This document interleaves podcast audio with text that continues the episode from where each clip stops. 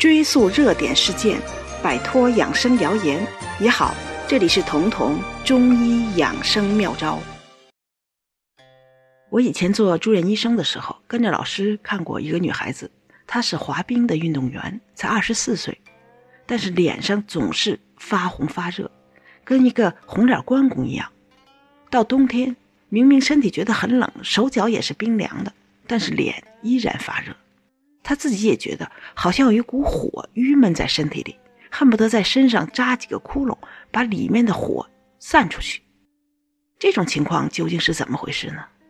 有的医生告诉他是胃火，为此他确实吃过很多去胃火的药物，这也有道理，因为脸部属于中医说的胃经循行的部位。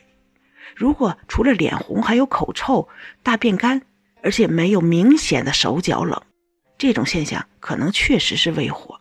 用黄连清胃之类的，可能很快就治好了。但他之所以吃去胃火的药没用，是因为他的这个热有表里不一的特点，脸热而手冷，内寒而外热，这种不均衡就要吃逍遥丸了。因为它的这种烘热，这种粉面寒春，是中医说的肝在肇事。因为肝气被淤住了，火散不出来。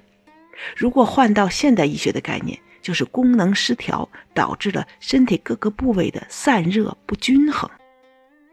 这种脸上发红发热，和更年期女性的脸部烘热的机理有相似之处，都是体内激素失去了平衡导致的。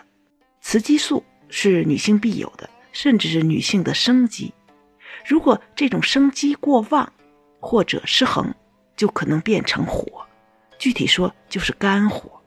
而去这种肝火，就要从中医疏肝的角度去散瘀。这个女孩后来就是以逍遥丸为基础的汤药治好的。逍遥丸是中医疏肝解郁的基础方。这个女孩吃了两个星期这个汤药之后，脸上发热的情况明显减轻了。一个多月后，她再回来找医生看，已经是个挺秀气白净的女孩了。像这种情况，如果不想吃汤药，可以去药店买逍遥丸或者加味逍遥丸，这是两种不同的成药，后者加重了清热的成分。像这种。因为肝郁化火而脸上发热发烫，就更适合加味逍遥丸了。如果没有这种脸上发烫、烘热的感觉，只是月经来之前情绪郁怒、乳房胀痛，甚至每次月经前还有神经性头疼的发生，但又没有明显的像这种烦热、口渴、大便干的这种热象，没有热象的时候，就可以吃单纯的逍遥丸了。这两种药都是使肝经这个对女性的健康至关重要的经络，不因为情绪的困扰而瘀滞。因为女性的内分泌比男性要复杂的多，所以她们必须保持和谐状态。像这种脸上发烫、粉面寒春的病态，才会减轻或者避免。如果你的肝郁没有严重到这种脸上很烫很热，需要。吃药的程度，可以用一种药茶，顺便的疏疏肝、打理一下也就可以了。这就是薄荷茶。薄荷是逍遥散里非常重要的一味。逍遥散令人逍遥的功力，如果缺了薄荷，那可就大打折扣了。所以，薄荷虽然现在大家觉得是一个很漂亮的小绿植、小盆栽，在药店里也能买到。但你千万不能小看它的疏肝解郁作用。如果就是你买的这种盆栽上的鲜薄荷，掐上五六片、六七片叶子，如果是药店买的干薄荷，可能可以用到五六克。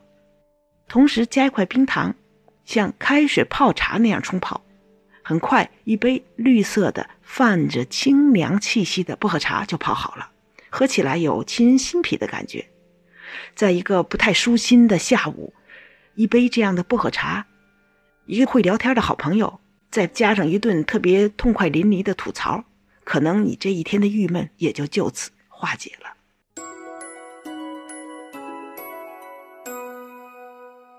本节目由健康新同学、博吉新媒联合出品，喜马拉雅独家播放。